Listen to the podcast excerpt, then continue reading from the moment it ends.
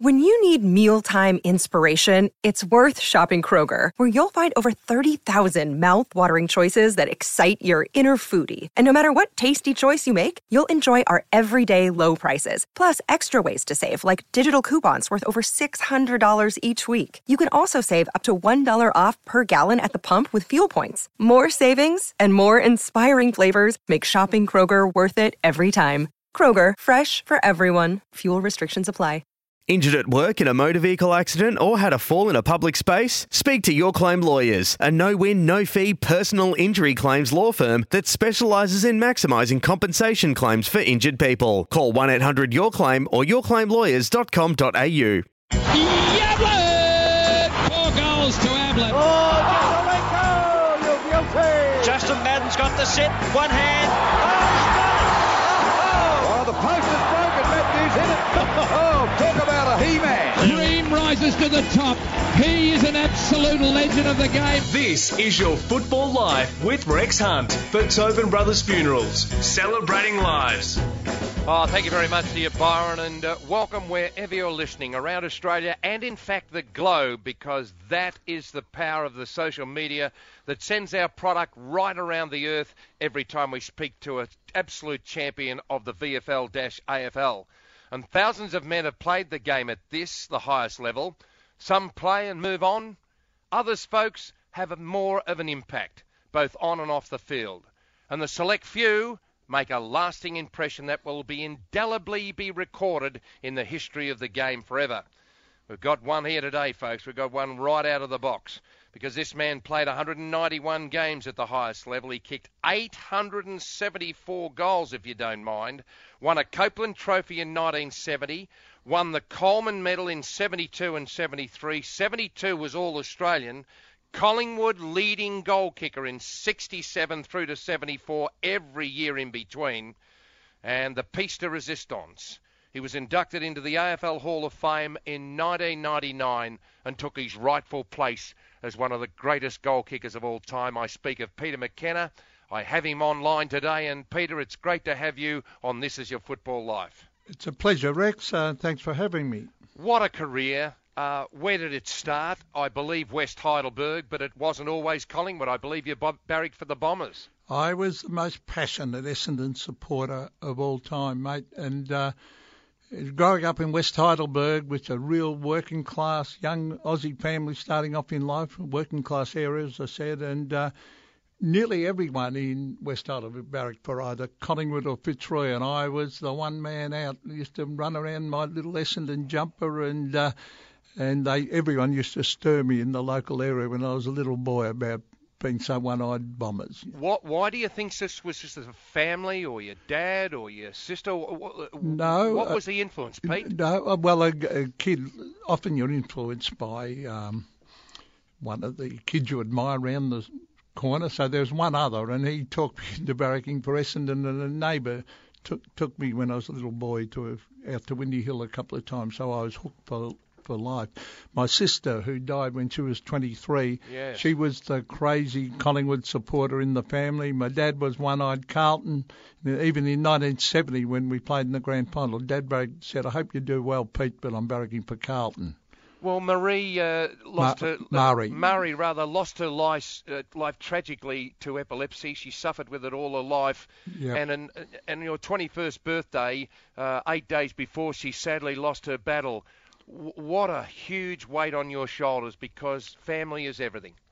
Well, I lost uh, Mari at we lost Mari at 23 and my brother at 29. Goodness uh, me. Yeah, he he uh, actually drowned in the bath. He oh. Yeah, we, we and Dad died in between, so that's why I had a Oh. great love for my mum because uh, to have three deaths in the family and lose Oh. two of your children in a short period of time. And actually, Murray died on a Saturday morning, and I was in the shower, and Mum screamed out, and she died in her sleep. And we were to play Carlton that afternoon, Yes. and I ended up actually playing. A local priest came round and talked me into playing. And I walked down to the goal square. I had to play on uh, Wesley Lofts Oh, gee. and uh, I cried all the way to the footy, and Yeah. um, and I walked up and Wes Lofts put out his hand and said, "Sorry to hear about your sister." Wow. Isn't it's an amazing amazing? story, Yeah, isn't it is it? amazing. People that, that, that you know, Wes Loft, who lost his own uh, battle with illness recently. There's a soft part in a lot of us. Uh, tell us about the journey that saw you as an 18-year-old make your debut in 1965 with Collingwood. Tell us about uh, the, the, the trip, the, the junior trip, and then the approach from Collingwood or other clubs. Tell us how you, you got to the highest level for round 165. Well, when I was a little boy, I, I lived next door to a soccer ground. So all my early years, I played competitive soccer from the age of eight till I was 13, and Oh, yeah. obviously played Aussie rules at school. Yep. And um we uh, we had just wonderful men from uh, all different nationalities who saw us little Aussie kids kicking the Aussie rules footy around up on this soccer ground. They said, "You want to play uh, soccer?" And we said, "Oh yeah." So we travelled all around Victoria playing competitive soccer, and I absolutely loved it. And Yeah. uh, then was playing. We had a local YCW. We had a very famous priest um, who who started our YCW our, in our youth club there, Father Kevin Mogg, who's uh, his his brother was a great North Melbourne player in the Yeah. early 50s, Les Mogg. Yeah. Anyway, and uh, so I started playing West Heidelberg YCW. Johnny Murphy played there, Mick Irwin. Uh, Gee. yeah, we we were sort of never lost a game. I was one of the ordinary players as a little kid. Yeah. I improved a bit when I got to 15 years of age, but we had great sides in West Heidelberg. and We were sort of feared in the YCW competition because we no one could beat us. We we we had great sides. Yeah, and and you went to Collingwood and they promptly in the promptly put you in the goal square for your first game in 1965. Uh, tell us about the first season where you played 13 games, I think. Well, what happened was I went down there in in '65 uh, with all the March champions, Rex, Oh, expecting yeah. to maybe play in the thirds or Yeah. the hopefully the seconds. But I pretty good. I played centre forward in those years, and uh, I played on Johnny Marn in the practice matches and played fairly well. But I was much taller than John, and I think it was the case. You know, in those days, the older blokes sort of went through the motions a bit, and the young Yeah. guys tried their guts out. Yes. And I think that's I sort of I got a hell of a shock, and the sides came out for the first game, and um, I was selected. Wow. And uh, went down. The first game was against the Saints at Moorabbin, the first time they'd used the Moorabbin football ground. I reckon it might have been Verdon Howell or Bob Murray who lined up on you. Well, I'll tell you what happened. I started centre forward. Oh, did you? I played on Ian Synman. Remember Yes. Ian, Yeah, I the do. big, Num- tough, red-headed Red centre number nine, yeah. Yeah, and then I was moved to full forward onto, didn't get any easier, onto Verdon Howell, Oh, who's a Brownlow Brownlow medalist. medalist, and, yeah. And I was pretty nervous. I can remember running into an open goal twice and kicking two points. So Yes. uh, it wasn't a, a, a great uh, start, but I had a couple of good games early and in, in and out of the side in 65. 66 was just the absolute standout start for you when you booted 12 in the first game of the year, and I think the records still hold with Coleman and I think Tony Modra and yourself, the three.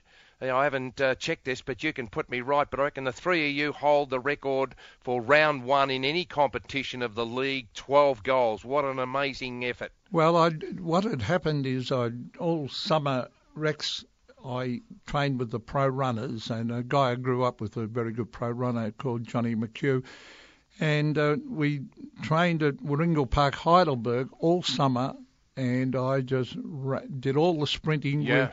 Under old Bill Toomey, the famous uh, father of all the Toomey brothers. Yes. And Bill had won, old Bill, we used to call him, uh, as distinct from young Bill Yeah. and he was a wonderful man and he took he just took us it was all free of charge he took us down there and uh, I tr- trained and I got much quicker and, Yeah. uh, and then the first game I started centre half forward against Hawthorn and got moved to full 14 Graham went out to centre half And then bang. And 12 goals the ball Yeah. followed me just one of those days Well, you where do have one of those days, and you're such a young Yeah. fella, and I think, uh, you know, uh, the early season there just showed that the, the the- the game was taking a great change. That blokes didn't play cricket anymore in the summer. They didn't lay on the beach. They actually trained, and I think John Tolman then got his troop together at the Caulfield Racecourse.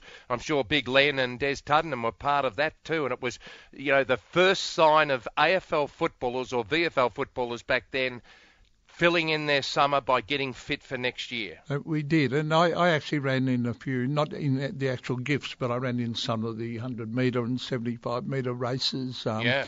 And uh, but a lot of the footballers ran in gifts. There were a lot. Even uh, Kevin Bartlett uh, did, did, a lot of uh, running, and that's the way you got fit in those days. And you you wanted to be quick and uh, it certainly helped me training under old Bill, and uh, it was just a wonderful time in my life because I loved that guy. He was like a he was like a grandfather to me. Yeah. Well, if you're scratching your head wondering, the, you can recognise the voice. It's that of the famous Peter McKenna, our guest today on This Is Your Football Life. And in 1934, Australia snatched the ashes from England and Tobin Brothers Funerals began serving the community of Victoria. In the 80 years since, Leo, Fonts, Tom and Kevin launched their fledgling funeral business. Tobins have served more than 228,000 families and become one of Australia's most respected and trusted funeral companies. Tobin Brothers Funerals are celebrating lives, and we're celebrating the footy life of Peter McKenna, one of the stars of the game. Tell us about the unbelievable friendship that you struck up with Bob Rose when you first went to Victoria Park. Well, again, we were, I was so fortunate to to play with a great club and to have a guy like Bob Rose as my coach. He was a wonderful person. He he could be tough. He was honest with you. He would tell you if you're weak in an area, and he would. Uh, he was very, very strong, but he liked skillful players. And there's been a lot of talk over the years that um, he was such a sensational player himself, tough and skillful, that we didn't have enough tough players in our side. A lot of people have said that to me over the years. We had Tuddy, of course, and yep. Jerker used to throw his weight around a little bit, but uh, but uh, really. Uh, Bob was again like a father figure to me. I loved him, and a beautiful wife, wonderful family. Uh, Elsie, his wife, was. A lot of people don't realise she was a sensational singer when yes. she was a young lady. She used to sing in the restaurants around Melbourne. They called her the the uh, Vera Lynn or the Judy Garland wow. of Melbourne. She was that good a singer, but she well, was she, shy and she, didn't sing all that much at the Collingwood functions. So I could mention her in the same sentence as Peter McKenna, and people would say, "Wow, she must have been good." she was fantastic. Good on you. Uh, another great combination I can recall as a football lover, watching from the outer and then watching as a Richmond player in the 60s and 70s was your fantastic coordination with Barry Price out of the centre. If, if ever I could explain to people, you know, what footy's about, it was Goggin to Wade in those particular days and Price out of the centre to McKenna leading. You had just a wonderful, wonderful understanding of each other and where the ball was going to be.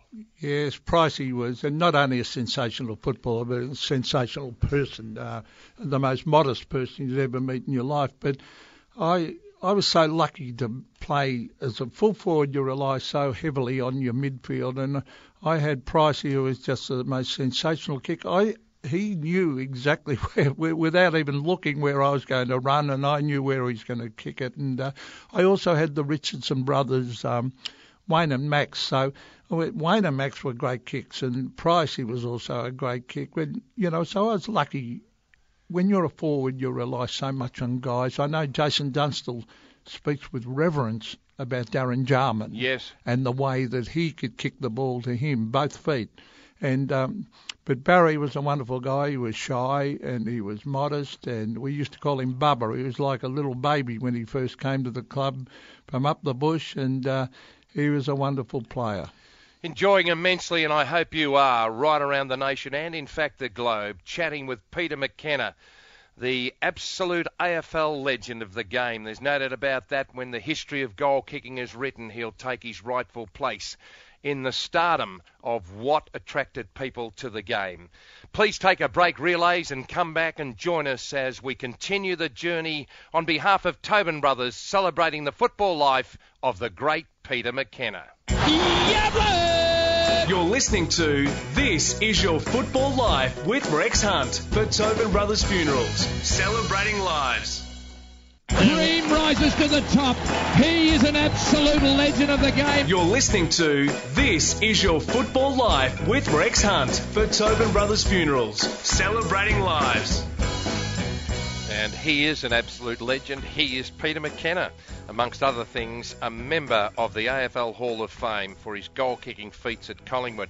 Uh, Pete, you just had some wonderful days down at Collingwood, but the Collywobbles were actually spawned down there because you had some bad luck stories, didn't you, down at Collingwood? Well, we did, uh, but uh, I don't make excuses. We had our chances. We are in the finals nearly every year I was there. Uh, probably one year we missed out on playing finals. The one we should have won was 1970 uh, to be that far in front at half time and lose. Well, but no excuses. Carlton were a great side in those Yep. days, and they kicked eight goals straight in the third quarter. And you know, but I'll tell you what, I've never got over it. It's uh, you know, you're you you have played in a couple of premierships, Rex, and Yes. uh, you know what? That's the ultimate. That's what you aim for, and I, I feel as though I was robbed, but we had our chance and we, we weren't good enough on the day. Well, such is the champion uh, that we're talking here today is uh, Peter McKenna. Um, your career ended rather quickly at Victoria Park, and who would ever have thought that you'd go to the arch enemy Carlton? Tell us about uh, the circumstances that saw you leave your beloved Victoria Park, Pete. Well, what actually happened was uh, I like to tell people I didn't leave Collingwood to go to Carlton. I left Devonport to go to Carlton. I got hurt in um, 1975. Did my kidney? I've got lost half a kidney, same as Sam Newman. He Yes. had the same injury. And I retired, and then Devonport approached me. They got me a teaching job up there, and I played for Devonport. Then I got the urge to play for Collingwood again. Rang Tom Hafey, and he said, "Yeah, train when you." I finished my year over there teaching. Came back and trained under Tommy, and I, I uh, was the fittest I've ever been in my life under Tom. Yeah. But I got offered to play. Um, when I left Collingwood, I was on seven thousand dollars a year. Yes.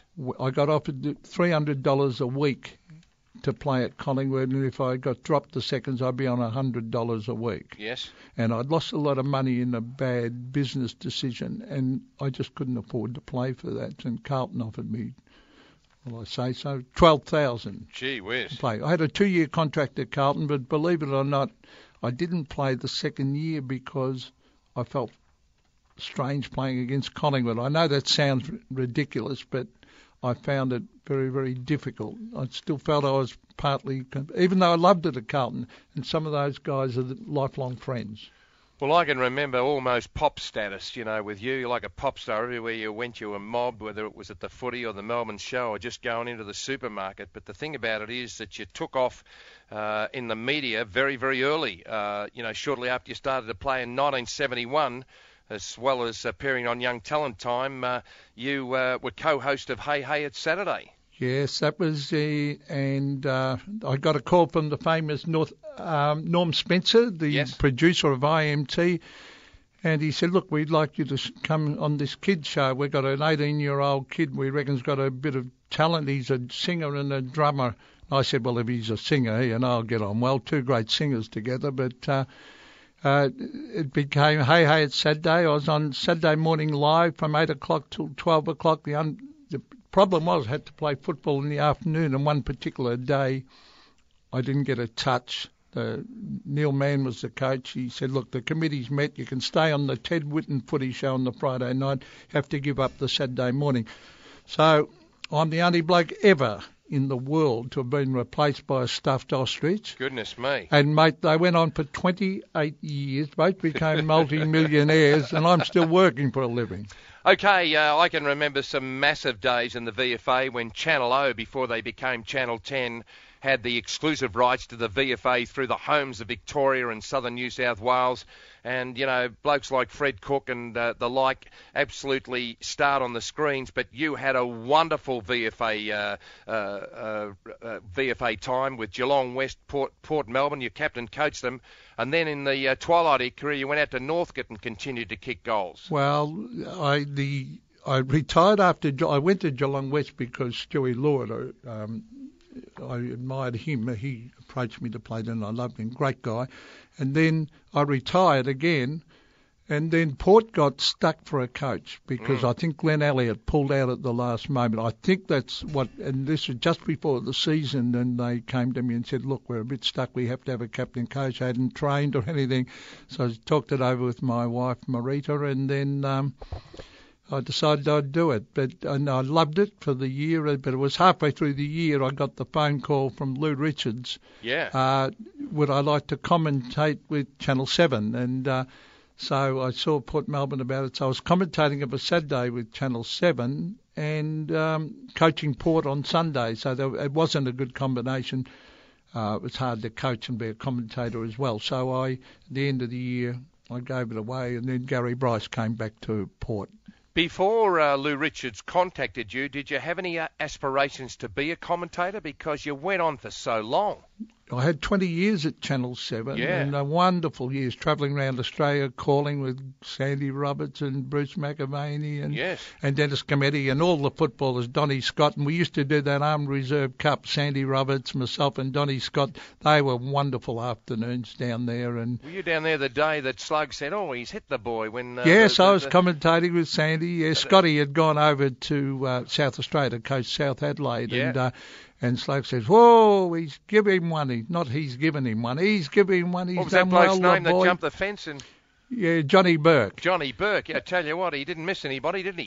and I know John real well, and Yeah. he is the nicest guy you'd ever meet in the world. but he certainly know? had white line fever that day. Yeah, he didn't kick the umpire. No, he he tripped him up. Yeah. Well, there is a very, very subtle difference, isn't there, Your Honour? Yeah, well, it's it wasn't vicious. He just shoved him over, you know.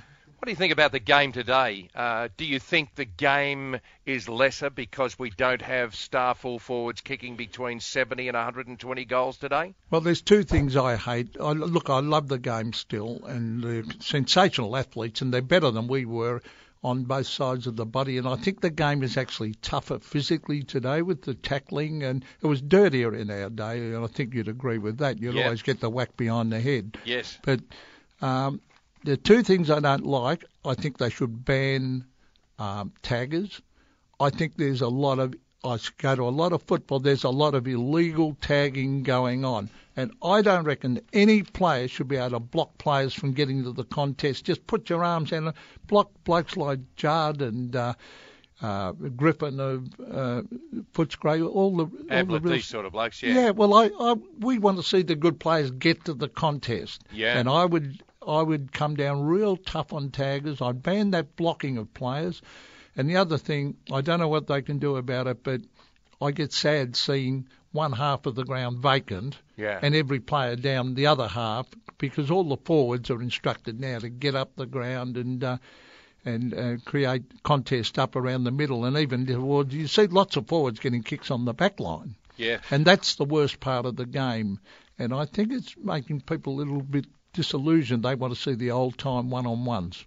It's great to catch up with Peter McKenna today on This Is Your Football Life. And folks, attending a funeral at any one of Tobin Brothers' 21 chapels is now just a phone call away.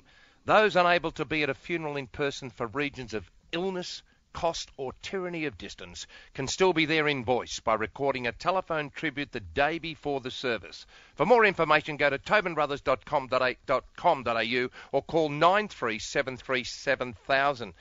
Our time together is nearly up, Pete, but I can tell you now, I think uh, we missed today the crowds flocking to see the great duels between the great champions. You know, when you lined up against David Dench or Barry Richardson, or the, the crowds came from miles just to see the big boys do battle with each other. And I think when you say all of the players are down one end, I think that's something that the game's lacking today. What do you think? I agree with that. And you mentioned the fullbacks. I, I'd mention one guy that I used to hate playing on and no one gives a rap to is Harvey Merrigan. Oh, what a player! I I found him the hardest fullback, and Yes. then there was Dench and Southby and Kelvin Moore and Barry Richardson. There were a lot of good fullbacks around, as you know, and uh, but I found Harvey Merrigan uh, the hardest to, to play on.